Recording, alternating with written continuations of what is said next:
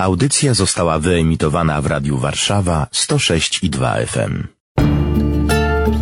Loyola Travel. Podróże ze świętym Ignacym. Zapraszają jezuici, ojciec Wojciech Mikulski i ojciec Grzegorz Lojtek oraz Weronika Ostrowska. Tydzień drugi. Rycerz Boży.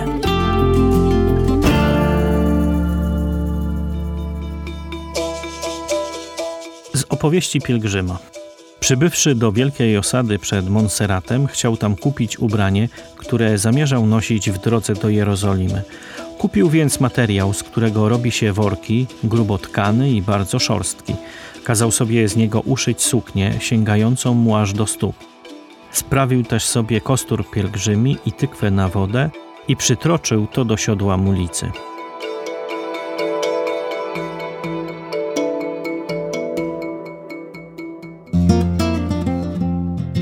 Mulica idzie dalej, Ignacy też dalej idzie. Za nami 230 kolejnych kilometrów z Saragossy do Igualdy, osady, która znajduje się tuż pod Monserratem, która na ten moment była celem pielgrzymki świętego Ignacego.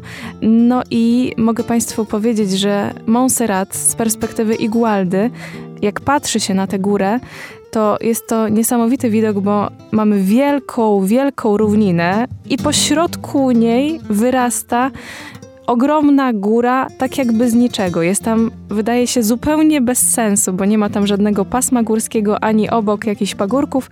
Mamy Montserrat, no ale my dzisiaj na Montserrat się nie wspinamy, jesteśmy w Igualdzie i kupujemy ze świętym Ignacem nowe ubranie. Czy musi być to koniecznie szorstki wór pokutny? Myślę, że na tamtym etapie drogi, jakiej Ignacy był, to tak, bo to było coś, co było że takim wyraźnym znakiem tego jego nawrócenia.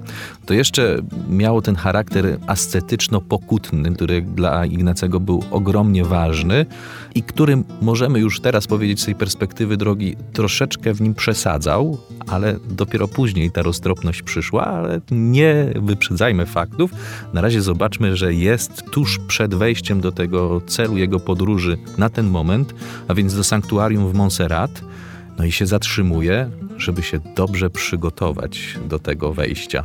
Myślę, że to jest taki bardzo ważny i symptomatyczny taki moment, ponieważ Ignacy też bardzo zwraca uwagę na tym, że doby dobrze się przygotować do modlitwy, do spotkania z Bogiem. I myślę, że tutaj w nim było też dokładnie ta sama intencja, żeby nie wejść z biegu, żeby nie zrobić tego bardzo szybko, że po prostu, ale musi się przygotować, musi się chwilę zatrzymać, uświadomić sobie po tym trudzie drogi, gdzie się znajduje i co się zaraz będzie działo. Dobrze się przygotować, tak jak my przygotowujemy się niekiedy do rozmowy z kimś ważnym, z kimś bliskim, jak przygotowujemy się do ważnego spotkania, czy zwyczajnie nawet czasem jak przygotowujemy się do spowiedzi, bo to też jest bardzo ważne. Ignacy będzie tam odbywał spowiedź, a więc też pewnie już może to napięcie i stres z nim wzrastało, no ale się zatrzymuje, przygotowuje się i to zewnętrzne przygotowanie też się okazuje dla niego bardzo ważne. Dla mnie to, że on jest taki radykalny w tych swoich decyzjach, oczywiście my wiemy, że to była troszeczkę przesada, tak?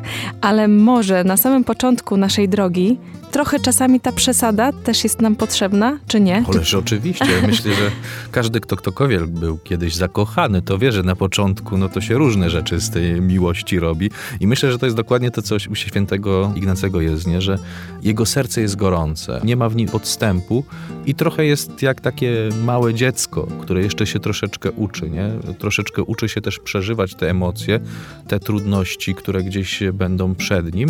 Uczy się też tej relacji. Tak jak to już pewnie mówiliśmy tutaj, 26 lat miał inny tryb życia, chociaż pewnie relacja z Bogiem jakaś była, ale Panu Bogu pewnie się nie narzucał. I nagle odkrywa coś nowego, coś, co go bardzo mocno karmi jest zakochany, jest gorący jest takim po prostu neofitą. To jest ten moment pielgrzymki, jak już widzi się Jasną Górę, jeżeli mówimy o pielgrzymce do Częstochowy, ta może przeprośna górka trochę.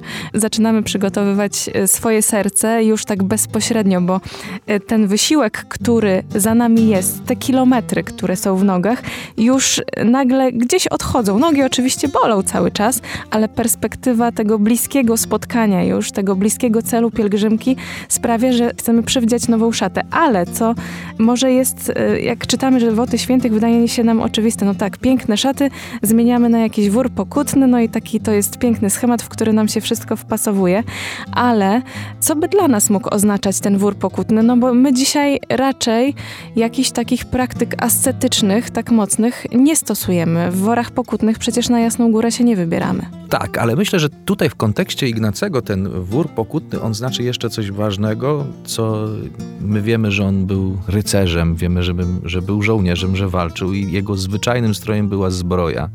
I to jeden ze współbraci mi ostatnio zwrócił na to uwagę, nie? że ten moment, w którym on przychodzi do Montserrat, on się po prostu rozbraja. Zdejmuje tę zbroję, która chroniła jego serce, sprawiała, że jego serce było pod czymś takim twardym, pod blachą. Otwiera swoje serce, rozbraja się, zostawia ten napierśnik, który miał chronić tutaj jego najwrażliwsze organy, po to, żeby stanąć z otwartym sercem w czymś, co jest tylko worem pokutnym, czym Panu Bogu nie można zaimponować, ani innym ludziom, prawda? Więc można powiedzieć w całej prostocie i z otwartym sercem. I myślę, że to jest najważniejsze, nie? że to nie chodzi o to teraz, żeby przywdziać wór pokutny, który będzie nas oszpecał albo sprawiał, że będziemy wyglądać mniej dostojnie, ale chodzi o to po prostu, żeby otworzyć swoje serce, bo przecież to jest najważniejsza rzecz, która dzieje się w spotkaniu z Bogiem, żeby nic nas nie oddzielało. Ani nic, co jest zbroją, ani żadne błyskotki nie stawały na tym spotkaniu, na tym dialogu serc z sercem Jezusa i z naszym sercem. Audycje są dostępne na stronie radiowarszawa.com.pl oraz na Spotify. Radio Warszawa nagrywa i udostępnia nieodpłatnie audycje takie jak ta.